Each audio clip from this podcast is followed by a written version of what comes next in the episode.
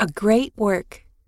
Wherefore, be not weary in well doing, for ye are laying the foundation of a great work. And out of small things proceedeth that which is great.